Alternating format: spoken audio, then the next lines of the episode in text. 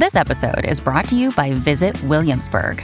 In Williamsburg, Virginia, there's never too much of a good thing. Whether you're a foodie, a golfer, a history buff, a shopaholic, an outdoor enthusiast, or a thrill seeker, you'll find what you came for here and more.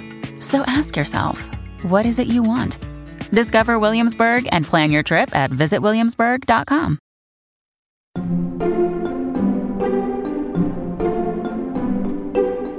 I not only have these conversations with the directors, the producers, the actors, I also look at their written contracts. I also look at the nudity and simulated sex riders. There are definitely actors who come in and they're like, great, so I don't like breathing in my ear. Do not touch my belly button and no tickly motions on my legs. If you're to grab me, it needs to be firm. And other people who are like, ah, no, you know, we'll see. Welcome back to Working. I'm your host, June Thomas. And I'm your other host, Isaac Butler.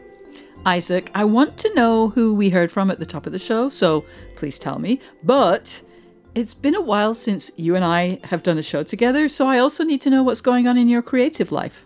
well, thanks, June. First of all, to get the, the business out of the way, uh, we heard from Marcus Watson, who is an intimacy coordinator and choreographer. Um, but in terms of my work, uh, I'm in the midst of copy edits for the method right now. I'm actually taking a break from them to record this uh, as we speak. And uh, for people who haven't been through it, copy editing a manuscript of a book is a very intense micro detail process uh, in which you go through the text and thanks to suggested changes from a copy editor, you try to figure out which of your mistakes are a hallmark of your signature style and which are genuine uh, screw ups. It's interesting and I've actually learned an enormous amount about how my writing works and, and where my taste lies and, mm. and stuff like that. But it, it's also tough in that you know, the copy editor is great and she's done a wonderful job. It, it, it has nothing to do with her, but it, it feels like you're arguing yeah. all yeah. day. Yeah. Um, whether it's with the book or with the yourself from the past or the person who suggested the changes, it just it doesn't feel great because you yeah. just feel like you're arguing all the time, but there's no one you're actually arguing with, so the conversation can't progress. Yeah. Um, I just have to I have to intercede to say I worked as a copy editor. I actually think it might be my true like personality job. I love copy editing, but I have to admit that like when you are a copy editor, the bits that you feel great about like aha, they're actually kind of asshole things because it's like, well, actually, you know, they're all well, actually. Right. And like it's great. It's great for the book. No one should ever resist copy edits, but it kind of is like at heart a super valuable, a heroic but kind of an asshole job. yeah, totally. Uh, uh, although I should say the one the woman I'm working with has oh. been very kind through this whole process. All copy editors are the greatest. Yeah. The the other fun thing is that I'm back to freelancing again after taking myself out of rotation for about a year to finish the book, and I, I just had my first piece back, which was here at Slate.com, which was a uh, assessment of the career and talents of Owen Wilson. I'm I'm very proud of it, and I hope people will uh, give it a read if they haven't. They should, and we'll put that on the show page. But we should probably talk about this week's guest, right? We should because he is fascinating. Uh, so you've told me before it's Marcus Watson. He's an intimacy coordinator. But what does an intimacy coordinator do? So, what they do is they consult on the filming or staging of physical intimacy, you know, making out, sex scenes, things of that nature for theater, TV, and film. His job is to ensure everyone involved is comfortable with everything that's happening and that everything is consensual for all parties. And sometimes he's also staging those scenes himself. Wow. Is that a new job? Yeah, as you'll hear in the interview, it's very new. I was fascinated to learn exactly how new. Um, I mean, it's only a few years old, and how the mm. field evolved and kind of codified uh, uh, just prior to the Me Too moment in our culture.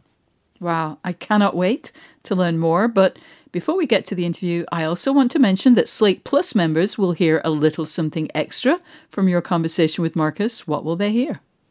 Yes, we will be talking with Marcus about how working as an intimacy coordinator has changed the way he views sex scenes when he's watching, you know, TV and film. We'll also talk about how he personally deals with the psychic fallout of his job and about how the pandemic has affected his work. That sounds amazing. And listeners, you absolutely do not want to miss this. And why would you when it's so easy to subscribe to Slate Plus?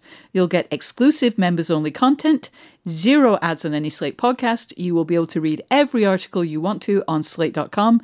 You'll also get bonus episodes of shows like Slow Burn and Daniel Avery's new podcast, Big Mood, Little Mood. And you will also be supporting the work we do here on Working. It's only $1 for the first month. To sign up, go to slate.com slash working plus.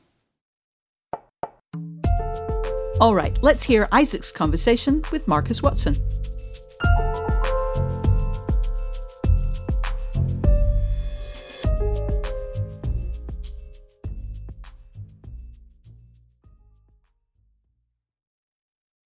When you need mealtime inspiration, it's worth shopping Kroger, where you'll find over 30,000 mouthwatering choices that excite your inner foodie. And no matter what tasty choice you make, you'll enjoy our everyday low prices, plus extra ways to save, like digital coupons worth over $600 each week. You can also save up to $1 off per gallon at the pump with fuel points. More savings and more inspiring flavors make shopping Kroger worth it every time. Kroger, fresh for everyone. Fuel restrictions apply. Marcus Watson, thank you for joining us today on Working. Thank you for having me. Absolutely. So let's just start with the very basics. You're an intimacy coordinator and choreographer. Yes. What is that? It's a multifaceted position uh, in that we work with actors and productions to uh, advocate for the actors as well as choreograph. So I act as a liaison between the talent and the production so that talent is fully aware of what the production, the producers, the director is wanting from them, and so that the production is fully aware of what the actors are fully consenting to. I gauge their consent level outside of the many power dynamics that exist in TV, film, and theater because directors, producers, they all have so much power in the room in terms of um, hiring and firing power, future gigs, uh, you know, kind of the success of actors in some ways, in some positions. So it's it's about gauging that consent for scenes that are that have been written that the actors will be performing, and making sure that they fully understand and are fully consenting to everything that we're doing, and then starting conversations around that and making sure that the production is is getting you know what they want within the boundaries that the actors have set. When needed, I, I do choreography. I come from a background of uh, mime, stage combat, acting, gymnastics, dance, very physical storyteller. I love to, to utilize movement and specificity of movement and breath work to make sure that we're telling a very clear and specific story, um, true to the, the tone and, and what story we're telling and and this this job where you know you're choreographing and, and, coordinating and mediating as scenes of intimacy are being staged that's that's a relatively new profession right? I feel like yes. it, I, I didn't hear about it 20 years ago but i feel like i hear about it all the time now. Yes exactly. And there i mean there have been people who have been doing this work um, not so much as a profession per se um, especially not recognized by any industry. I know there are people like Tonia Sina who started IDI with um, some with some other intimacy coordinators and directors. She, you know, wrote a thesis about this in the early 2000s and kind of coined the phrase intimacy direction. Um, so there's there have been people who have been working at this and doing this for a long time, but it wasn't until about 2015 that IDI created the first company for intimacy coordinators and directors. And what is IDI? Intimacy Directors International was a nonprofit organization meant to spread the work of intimacy uh, coordinators and directors, and they have now folded, having um, accomplished their mission.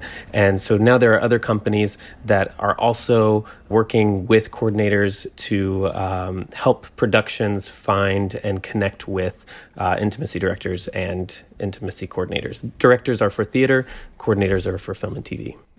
Oh, interesting, interesting. Uh, you know, 2015 seems like a very fortuitous moment to found an organization like that because, of course, we have the Trump election, the Women's March, and the Me Too uh, movement or moment that immediately come after that. Exactly. You know, do you feel like essentially this profession has become more widely accepted and adopted as a response to those political and cultural currents? Definitely. I think they were so lucky to have started this company before Me Too, I think, because the Me Too movement like rocket launched their um, their mission and the mission of IDI. And I think it it wasn't that these stories had not been told or that um, people didn't know that this was happening in the industry. It was just after these movements, it was no longer able to ignore it. So you mentioned earlier that you have experience and training in mime and stage combat and things like that. How did you get from there to doing intimacy work? It was, I mean, a long road. Um, I was choreographing in New York City for stage productions, doing um, stage combat, choreographing violence, as well as the the odd stunt job here and there. And theaters will bring in would bring me in for sometimes scenes of sexual violence um, to to deal with um, the violent aspect of the scene. And when working on that, if there were kisses or, or gropes or or anything like that, I would approach those in the same way that I would approach choreographing a fight, where we would talk about it, we would discuss the safeties, we would discuss where hands were, would be going, where the actors were comfortable being touched, and kind of define boundaries, define safeties, and move from there. And then just because a kiss or a touch might be within that moment, I would discuss breath and, and who's initiating this kiss in the same way that I would say who's initiating this punch or this grab.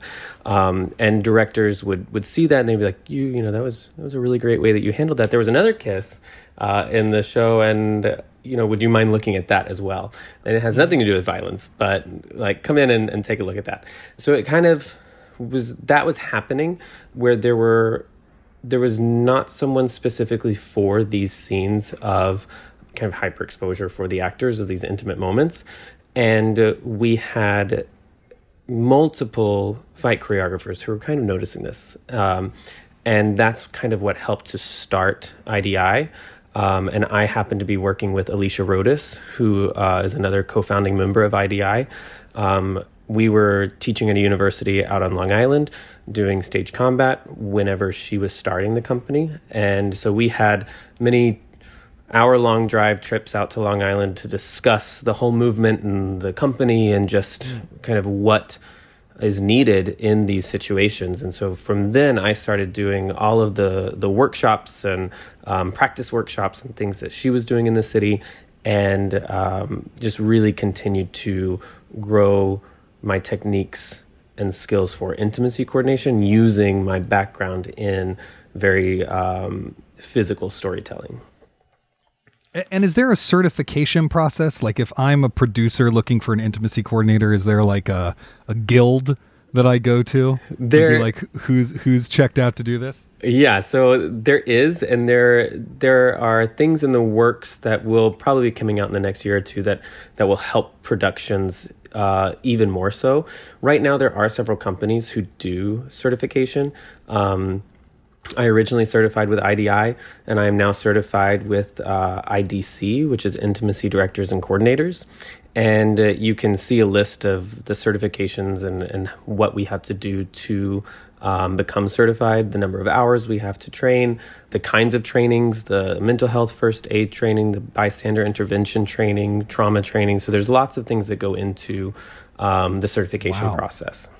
And how do you get your work? Is it word of mouth? Do you have an agent? Are there specific actors who like to work with you again and again? Like, how do you actually get a job?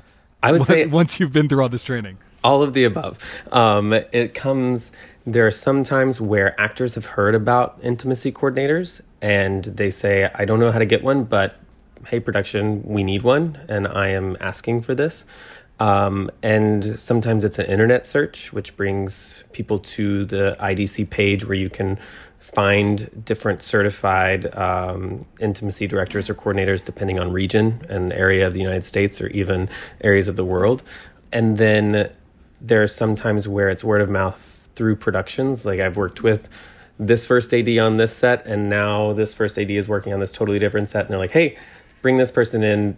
It was really great to to work with them. So there's word of mouth that way. Um, there's also we're a, a very close community. So whenever we're being reached out to, if, if we're already on a show or already doing something, we are also giving these productions colleagues' names and information so that um, they can reach out to us. And when you start working on a project, what are the early parts of the creative process there? Are you are your first conversations with the director about sort of what they want staging wise? Are they with the actors? Like, you know, you're on a movie set, you have a screenplay that calls for a sex scene. You know, like like what's what's the beginning steps of what you're doing? Yeah, definitely. I mean, sometimes that the screenplay, the script, it will say they have sex and then it, like that's what it is. So it's kind of like in shakespeare they fight. So it's then okay well what is the story we're telling? Um, and so it's really talking to the director um, and the writers sometimes to figure out exactly what the tone um, is what they're looking for uh, how they're going to be shooting this um, if there's any you know pertinent details that i need to know and then making sure that um, those types of things are, are, related to actors, and then you know we gauge. I will gauge consent with the actors and uh, just open up lines of communication between the two. Um, sometimes the director has a very straightforward vision, and the actors are are very comfortable, and they've worked together for seasons or, or things of that nature. So they're ready to go, and they they understand the scene. They get the choreography. They it's it's a very easy thing. Other times it's it's a little bit more of a challenge, or you have lots of background, or you have um, lots of things happening, um, multiple couples who are engaged in um, simulated sexual activities. So um, sometimes it can be a little bit more of the the fun choreography collaboration um, type of stuff, and other times it's very straightforward and, and just working on boundaries and consent. Do directors usually have a lot of specific staging ideas for these scenes, or is it often like I don't know. I want this to be really joyous. This is a turning point in this character where their life is getting better or whatever for two minutes. Or, yeah. or is it like like or is it usually like I need him to move his hand here because the camera's there and then Yeah, so I've had directors who have, you know, printed out three pages of these are the the moments and the beats of this non-scripted moment and so here's how we do this and it's very detailed and then i've had directors who are like eh whatever the actors want. Let's tell a story of like really great consensual sex, you know, type of thing. Um, and then in the moment, I'm watching monitor uh, and making sure that um, everything we're seeing is telling the story that the production and the actors have agreed to tell and that they're wanting to tell. Um, so, I, you know, there are times where you know the director might be like, "It's just, it's not syncing up, or it's not lining up, but there's something odd," and I'm like, "Well, actually, I think it's." like let me try something. So it's going and saying i think it's a little breath work or you know they're off rhythm or there's something and it's like it's not that they're off rhythm it's just hips need to be adjusted and we need to uh, adjust the positioning a little bit. So it's coming in and knowing how the body works and how to make quick little tweaks to without having to restage the whole thing or just say do it better do it better. And be, come in and be like oh let's isolate your chest and breathe out at this moment so really right, right. you know and of course, I mean, you and I are talking about joyful, consensual sex scenes within within uh, scripts, but it seems ever more frequently that's not actually the kind of sex scenes we're seeing on TV and movies, right? They're awkward and funny, or they're disappointing and bad, or they're not consensual, right? Mm-hmm. As as we begin to confront more of this stuff as a society, more of our sex scenes focus on moments of sexual violence, and so in those moments, how are you navigating that? Because that is a creative challenge as well, right? About how to do this in a way that is not traumatizing to the actors who have to actually go through with it. Yes. In those types of situations, it's even more imperative to have open lines of communication and the ability to say no. I don't see no as like a shutting of a door. I see no as a conversation starter. You tell me no, I'm like, okay, great. So then let's talk about all these other options. You know, I'm a physical storyteller. I don't think there's just one way to tell a story. So if you're not comfortable with this touch, if you're not comfortable with this motion, if this move, this position, great. Let's look at all the ways that we can change this to still stay within your bounds, you know, your your boundaries, um, but tell the story that we have all agreed to tell. But it is very difficult for actors sometimes to tell these stories. For both for for the like in a scene of sexual violence for the aggressor as well. You know this is someone who's putting their likeness out there in a very um, aggressive way and wanting to make sure that they are taking care of their scene partner. And there's a lot of weight that goes into that. So not just looking at the person who is in the in the script in the action who is um, who's having violence done to them, but also looking at the aggressor and saying, "Hey, you're an actor. You're not this violent person. And what are you having to do? What are the the safeties that you're implementing as well to make sure that you are mentally taking care of your emotional and mental health during these scenes?" And that's a lot of our, our work too is closure um, and and checking in with each other and making sure that we are not just looking out for the physical safety of the actors, but that we are making sure that we are setting things in place to to watch out for mental and emotional health as well. Every collaborative relationship has conflict in it, right? And it seems like a lot of your job is actually mediating conflicts between, I mean, opening lines of communication, but that's inherently going to involve mediating conflicts between actors and directors. Mm-hmm. How do you approach conflict and, and trying to get on the other side of it and find the, the, the right step forward? I mean, when there's conflict, it's usually because there has been a lack of communication rarely is it because someone is just being a jerk. Um, I find, and I and I can't speak for anyone else. I just the situations I've been in. That's what I have noticed is that it hasn't been someone coming in to say I'm going to make bad decisions and I'm going to hurt someone today. It is that there is a lack of communication or a misunderstanding, and the more work that I can do beforehand is helpful. So that's why I not only have these conversations with the directors, the producers, the actors, I also look at their written contracts. I also look at the nudity and simulated sex riders that are signed ahead of time. I make sure that the, the wording and um, the descriptions of uh, what is happening in the scenes are correct and what the actor is agreeing to. So that that way, when we step foot on set, we have a very safe space that we've created so that the, the actors can make dangerous choices and, and be um, a little bit more bold in their choices because they know the boundaries and, and the, the things we have put into place to keep them safe. We'll be back with more of Isaac's conversation with Marcus Watson.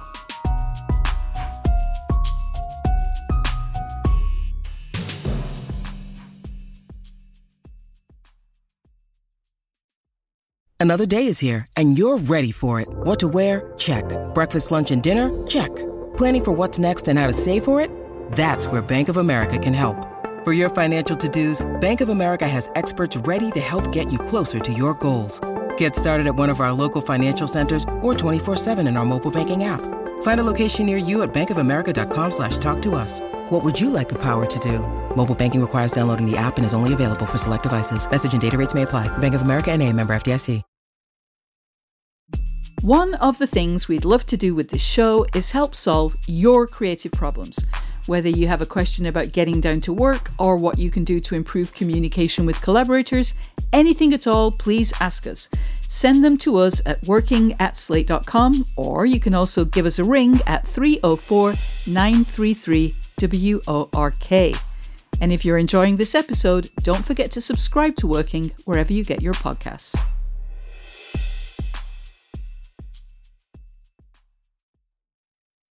Now let's return to Isaac's conversation with Marcus Watson. What are some examples of boundaries that come up in your work, and how do you let actors know that it's okay to tell you what those are? Definitely. So, yeah, it's a it's a funny thing. As an actor, you are taught to be the clay in a way that uh, you're moldable and you bend at the the director or you know at the whim of the person who is molding you. Um, so in many ways, we have silenced uh, actors, dancers, performers have silenced that little voice inside of you that tells you it's a boundary, and and because you've been told it's it's good to be um, brave and step out of a comfort zone, um, and that's where sometimes um, trauma can happen because you are not listening to your body. Um, so many times I come in and I say, "Great, so let's talk about boundaries. Do you have boundaries?" And actually, like, "No, no, no, I'm totally fine. I'm totally good. I'm a uh, open book, no boundaries whatsoever." And then when we start getting into the the moments of the scene, and and I I let that I let that sit. I, I don't contradict it because there are i mean who am i to say that you have no boundaries or, or you know what it is that's that's not my position my position is to listen um, and then as we continue to go into the details of the scene um, and what is appropriate for this scene um, let's say this scene is about kissing and undressing and we're not doing any simulated acts but it is undressing maybe a little bit of groping and kissing so at that point i'm like great so let's set some boundaries for the scene because this scene doesn't need, um, at this point, any touching of groin, right? And they're like, oh yeah, no, no, no, no, we, we, I don't want anyone to touch my groin for this scene. It's like, okay, great. So that's a that's a boundary that you had that that you weren't willing to tell me, and maybe that boundary is not for every single scene you do, but for this scene, for these specific, um, you know, the context of this scene, that is a boundary. Same thing with. Um, great. Are we kissing with tongue? Are we biting lips? Where where are your boundaries with the type of kiss that we're doing? So yeah, I'm totally fine with a kiss. Okay, awesome. Um, what happens if they want to bite your lip? Or what are what are our bounds, or kind of what is the container that we're setting so that we know exactly what's okay to to do and and where we're stepping back. Um, so I'm breaking down and getting really specific given the context of the scene that we are shooting and that helps to open up the conversation about specific boundaries um, because you don't you don't need your whole body open if we're just doing a kissing scene. You don't need your whole body open if we're doing a simulated sex scene. There's no reason for them to touch your feet. There's no reason for them to, you know, to to do some of the things that um, might be done in one scene. There's no reason for it in this scene. So it helps to set those boundaries. Um, but yeah, there are definitely actors who who come in and they're like, great, so uh, I don't like breathing in my ear.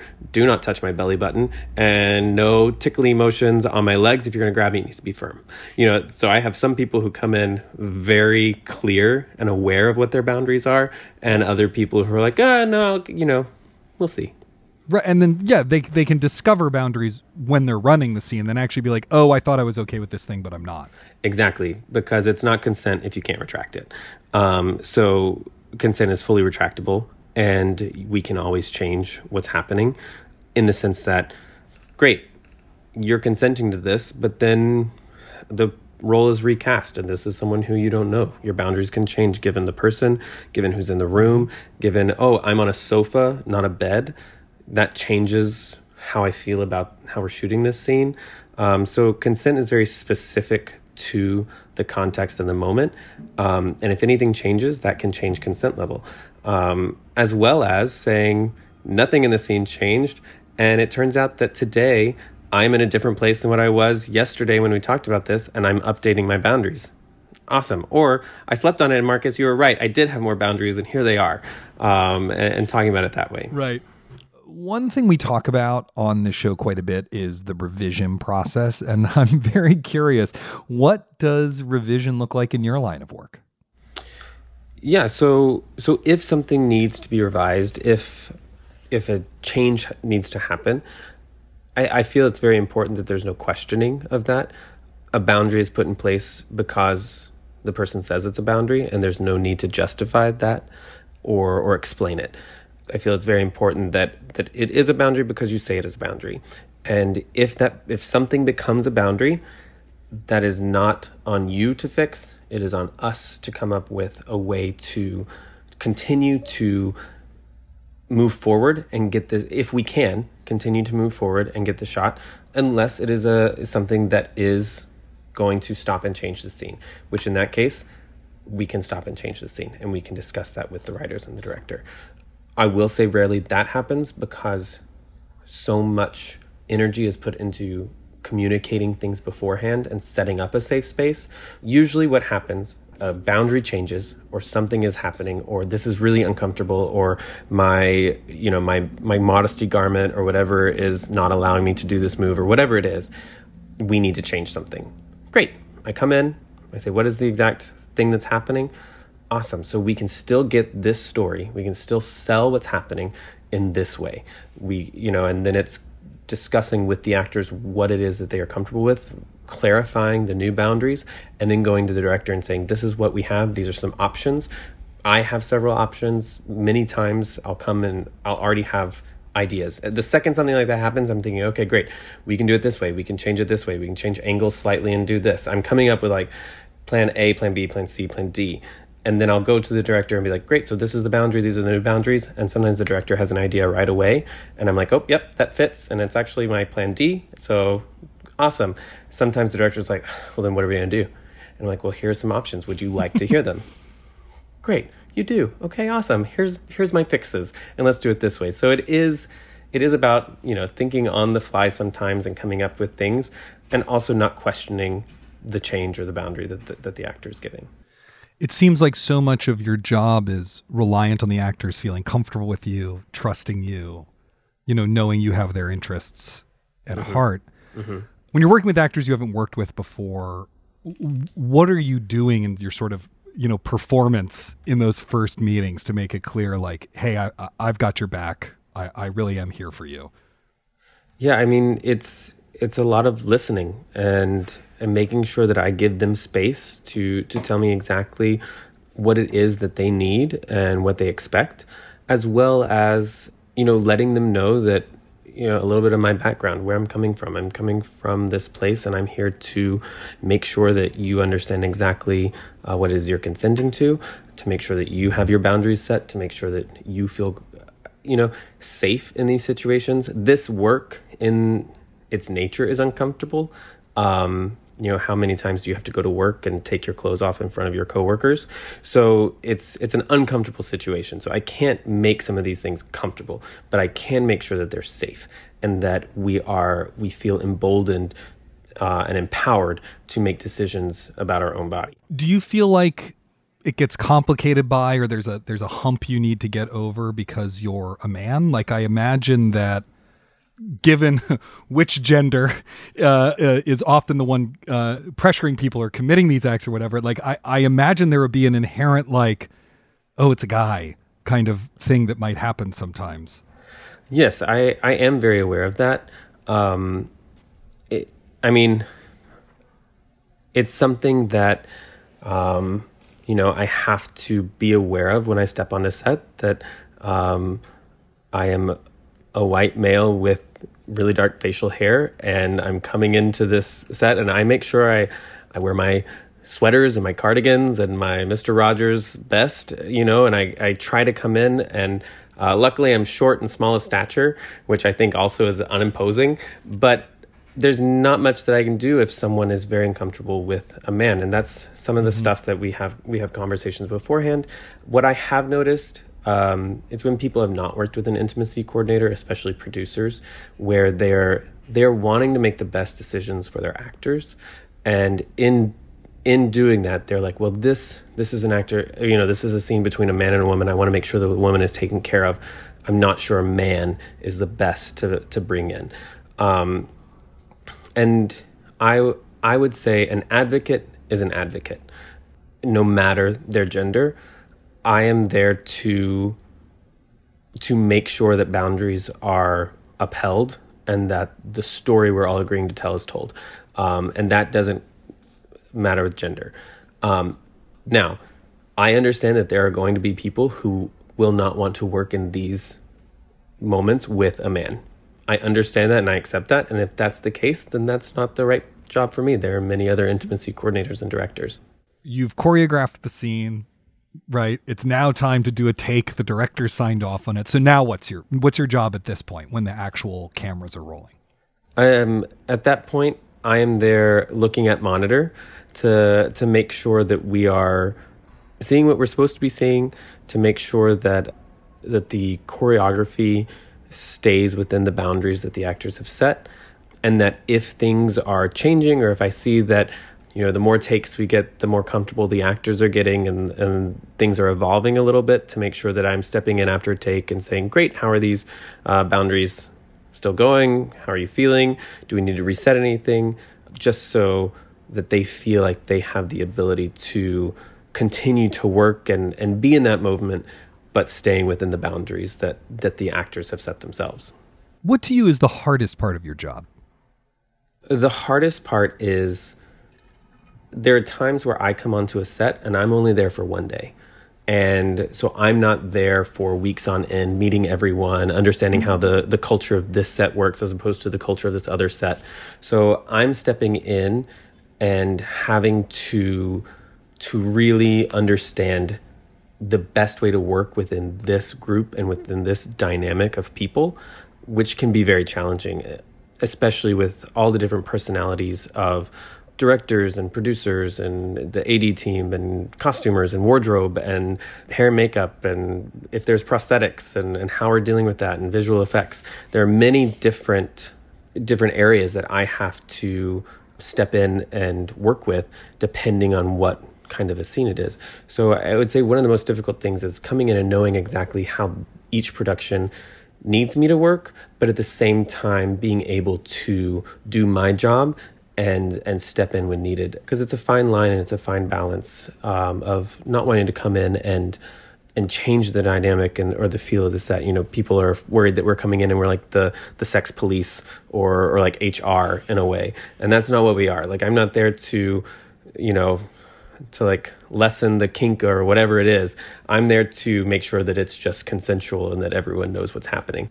Right. Yeah, I imagine there's some directors who like at the moment when you're entering in the process are a little bit like, uh, um, are you going to try to, you know, control my my ideas too much or you know whatever exactly. I mean many of these directors have been in this industry for a very long time working on these scenes these types of scenes. And now here's a new position that's coming in and many directors have not worked with intimacy coordinators before um, very, very rarely do I step onto a set where a director has already worked with an intimacy coordinator. Mm.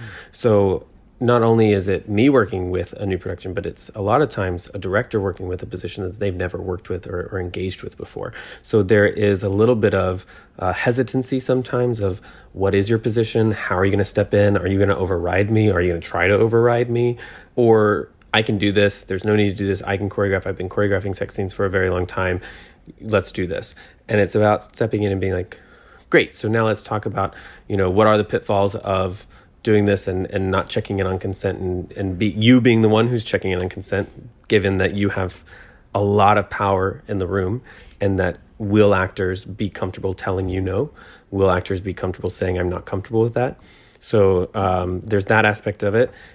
But then there's also the aspect of you can totally choreograph. You can totally do what you want to do, given that it's within those boundaries and everything the actors have have um, set up. And as long as all that communication happens beforehand, the director already knows all of that. The actors already know all of that, and and the director can do exactly what the director does. And I'm just there to to help and to assist in the same way that a stunt coordinator is there to to make it safe and to help the production's vision come to fruition. I am there to make sure that the director and the production's vision comes to fruition while still keeping everyone safe and making it look good. You know, I come from a background of movement. I can I can say, oh, this looks really awkward. And the reason specifically is because his knees are bent. And we need to step in and we need to straighten these knees in this moment and, and do it this way because that looks awkward. And you you might not know why it looks awkward. You're just like, it looks awkward. like, ah, okay, straighten his knees and get the cores, you know, hips closer together. And then we're good to go. Because I am a specialist in in movement and telling a physical story. Well, Marcus Watson, thank you so much for joining us and talking about your work and your creative process. Yes, thank you. Thank you very much for having me.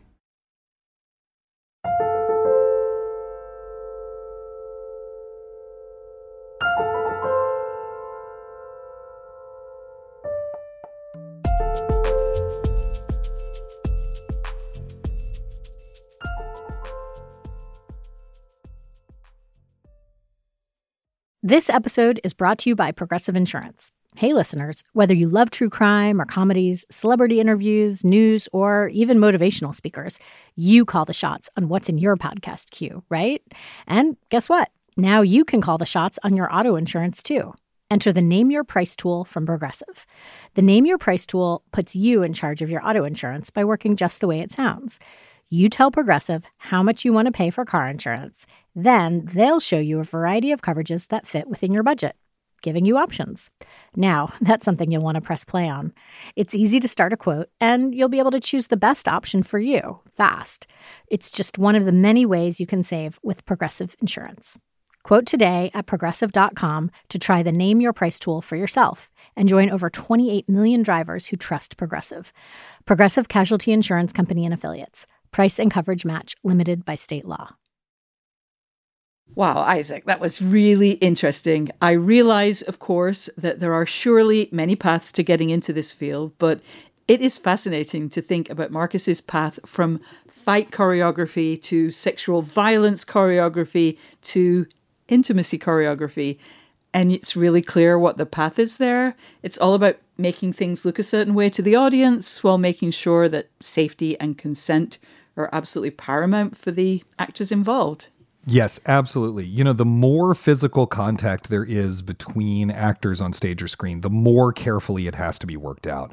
And and usually these moments, whether they're physical combat or, or sex or whatever, they should feel absolutely real to the viewer, but there's something else, uh, kind of artificial and almost mechanical to the participants. Mm-hmm. In fight choreography, most of the time, the people involved in the combat make little to no physical contact with one another. Mm-hmm. Um, and it's different with intimacy, of course course, particularly on camera. When you kiss, you're really kissing, but you mm. also want it to be controlled and worked out so you can feel comfortable with what you're doing. It's kind of an old adage. Like if you look up old articles about staging sex scenes, you know, that, that reporters have written about, they almost all open with some mm. version of, uh, the least sexy day in a film is when they're filming the sex scene. It is actually the least sexy least improvised, most mechanical, mm-hmm. most robotic for the participants part of the process, even if it looks very different uh, when we see it at home. This is also one of those new roles that when you hear what's involved in the job, your first reaction, or at least my first reaction, is, well, what were they doing before this job was invented? Like, as Marcus pointed out, the power dynamics between like the director or the production team and the actor mean that it feels absolutely essential to have a third party come in to have the conversation to ensure that everyone feels comfortable with what's being asked of them or with making a request. So, you've been a theatre director. What were people doing before this role came along? I mean, I, I think what they were doing is kind of muddling through, you know? I mean, a- actors, particularly at a higher level, particularly in TV and film, a lot of what they are willing to do about nudity and physical contact would be in their contracts. So, mm. in some ways, the agent is actually the person working out some of that.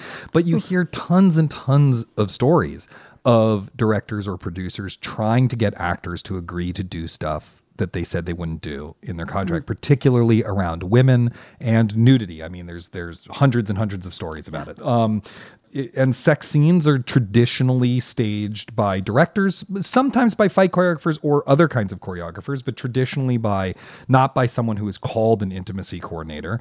Um, and some directors, we should say, very good at that. They're very good at sensitively navigating those issues, making sure everyone is on board, kind of moving through what those power dynamics are. Like like there are people who are like that, but there are enough people who aren't like that or who just kind of don't care enough mm to make the job in this new field really necessary. But but we should say it's not only about intimacy. Mm. Fans of Ted Lasso may have seen this article about um, Hannah Waddingham, who's an actor on Ted Lasso, who was also on Game of Thrones. And there's a scene in Game of Thrones in which she was waterboarded, and she was essentially waterboarded for 10 hours while they filmed the scene on mm. set. And she was not well taken care of during that process, and it left her with lasting trauma. So, you know, this is something that there's still a lot of work to be done on.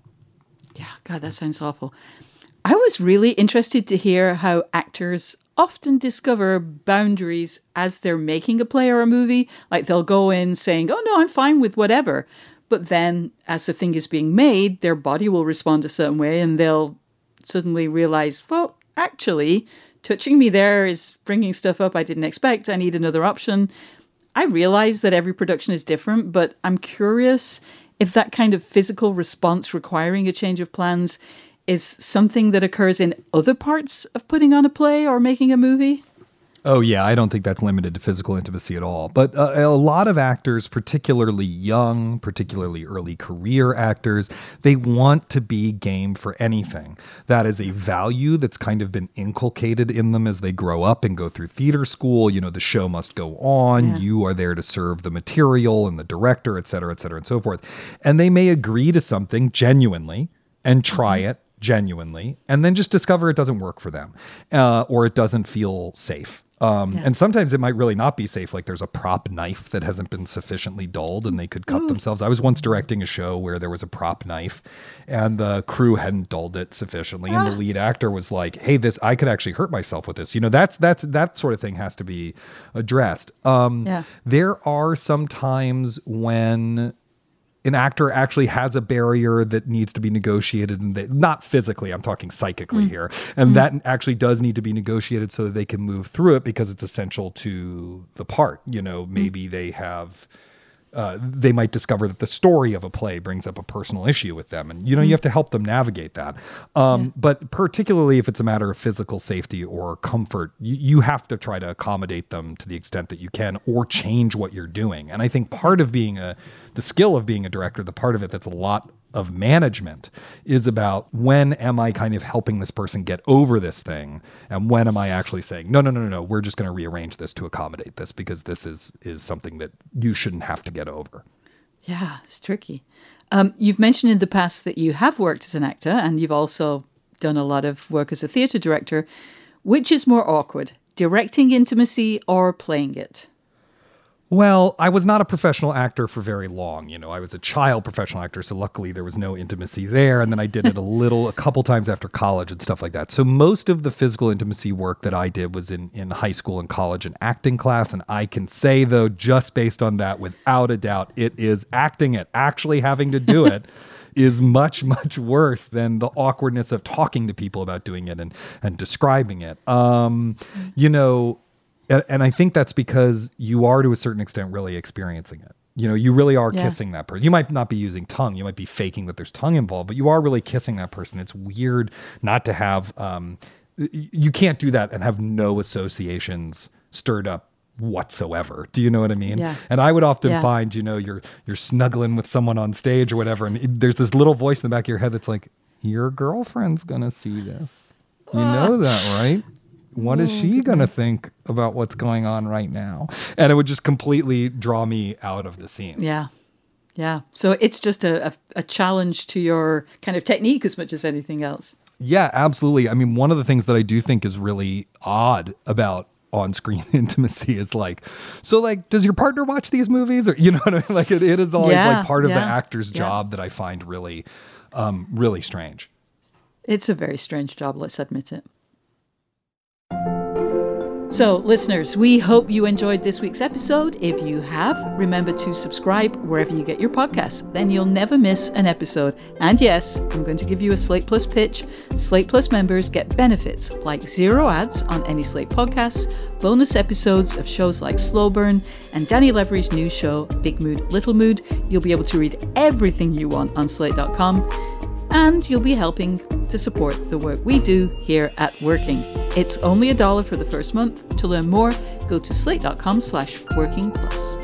Thank you to Marcus Watson for being our guest this week. And as always, enormous thanks to our fantabulous producer, Cameron Drews. This week, we also got some production help from Cheyna Roth. So, Cheyna, thanks so much for uh, helping us out. We'll be back next week for June's conversation with journalist Jose Antonio Vargas. Uh, he is one of the most interesting writers about immigration and citizenship around. You are not going to want to miss this special July 4th episode. And until then, get back to work.